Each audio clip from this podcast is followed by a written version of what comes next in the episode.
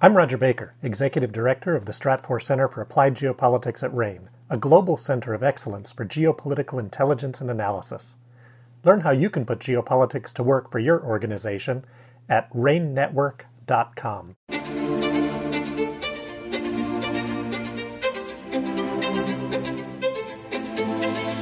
This is RANE's Essential Geopolitics Podcast. I'm Emily Donahue. Welcome. Today's topic is China's demographic decline, and our guest is Nate Fishler. He's RANE's Asia Pacific analyst. Nate has written extensively on China's demographics and points out that population decline is but one of many demographic issues that China faces. Nate, welcome to the podcast. Hi, Emily. Thanks for having me. It's great to be here. It is great to have you. What is going on with China's demographics? Yeah. Um, so on January 17th, we got some some news coming out of China for the first time since the 1960s. The Bureau of National Statistics reported a shrinking population last year in 2022. Uh, they reported a decline of 850,000 people. Um, this is by, you know, of course, official reckoning. And significantly, a caveat to this is the proportion of women in China, age 25 to 35, fell by a four, a, a measure of 4 million. Um, and this highlights the, the country's gender disparity. So in, in, total, we have 956 million people who were born last year against uh, 10.41 million people who, who died. These are fewer births than in 1961 when China last registered a population decline amid a cataclysmic famine brought on by the Great Leap Forward, and the country had half as many people. Um, so in, in addition to that, fertility rates have also been impacted by three years of China's strict zero COVID policy. This further disincentivized having children, contributing to, to this trend.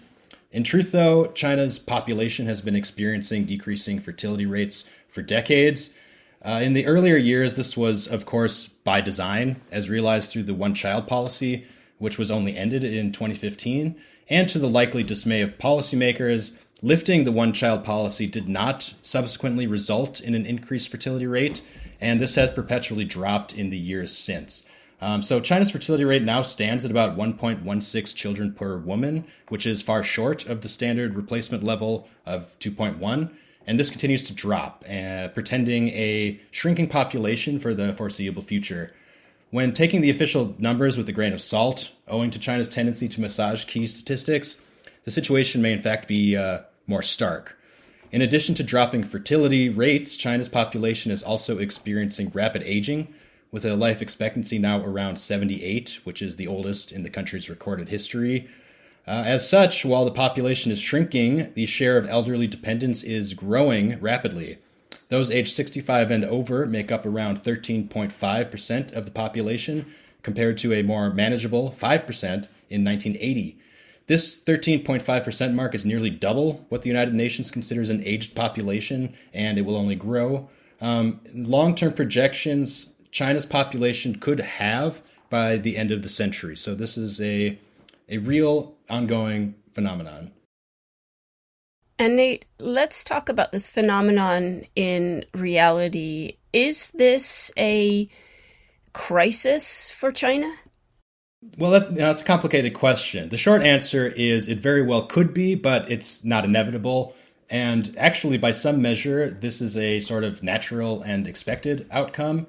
China does have several demographic related challenges that it must deal with in the immediate term. Among the most pressing is the burden of retired dependents on public expenditure in the forms of healthcare and pensions as the government reaps less revenue from the working population. This, of course, threatens the crisis by posing the risk of collapsing the public pension system. Um, that's a quick example, but observers may be quick to jump the gun on alluding to this phenomenon as a sort of doomsday scenario. South Korea and Japan, for example, are likewise experiencing endemic population decline without the calls for alarm that you typically hear with respect to China. Um, so, in reality, China is undergoing a middle income transition, which is not wholly dissimilar to what other countries in the region went through. This model involves low income, high growth stages, leading to middle income, middle growth stages that then require innovation, reform, and boosted per capita productivity to lead to a high income, slow growth stage. Um, therefore, much will depend on the success of China's attempts to escape this so called middle income trap Among typical byproducts of this transition are drastic cultural and social adjustments. These include what have been seen in developed countries, namely urbanization, women joining the workforce, greater access to education, more emphasis on career opportunities, higher costs of living and child rearing, a general deterioration of traditional social norms and marriage rates, and, of course, lower fertility rates. However, China faces particularly daunting difficulties as it undergoes what is otherwise a typical socioeconomic phenomenon due to its sheer scope, unique ge- geopolitical challenges, and shrinking population. Uh, China's population, geographic size, and industrial capacity still dwarf almost every other country, and taking on this middle income transition at such a massive scale and under such unwieldy circumstances has never before been attempted. A decreasing population, particularly among the working age cohort, risks plummeting economic growth in the absence of significantly increased per capita productivity. So, this will be a priority, um, boosting China's growth in productivity per capita. And this is where productivity outpaces labor force decline. And per capita GDP, as opposed to total GDP growth, are key to averting a greater crisis. So I'm assuming that Beijing has a plan to deal with this. What will China do to ameliorate this situation?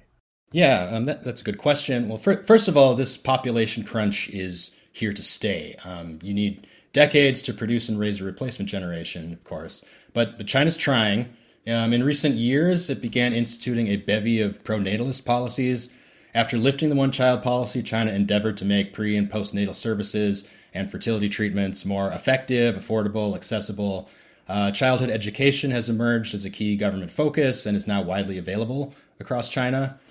Um, local governments further enacted subsidy programs for new parents and significantly extended maternity leave.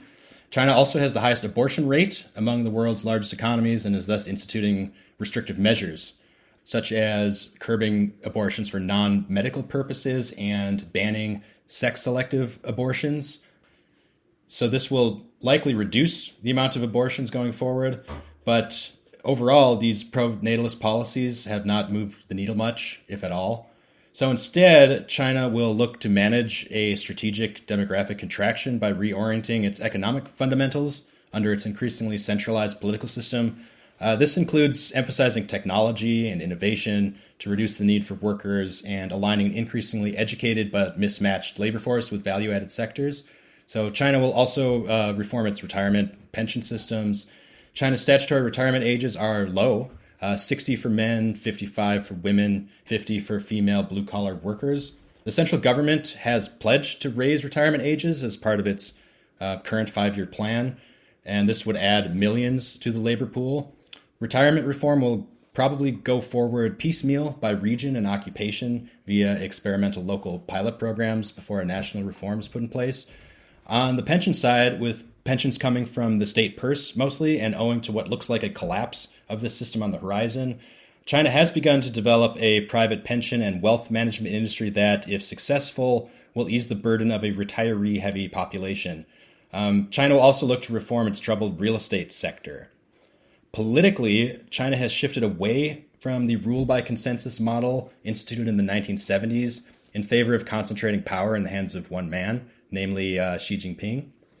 This shift is a direct response to the various development challenges that China has been late to address.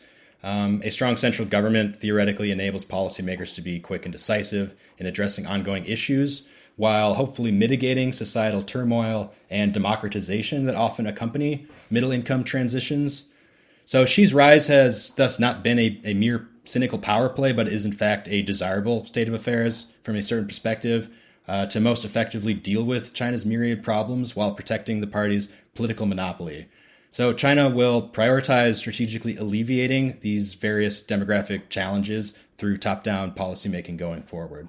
Of course, it, it also faces some geopolitical challenges with its strategy, but that's another conversation, I guess. Yes, it is.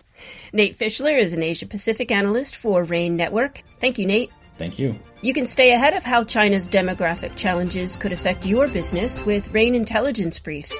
Our flagship risk intelligence products provide clients with access to the insights and analysis they need to make more informed decisions and drive better risk management outcomes, all for a fraction of the cost you pay yourself. Sign up at ranenetwork.com. That's R-A-N-E network.com. I'm Emily Donahue. Thank you for listening. Thank you.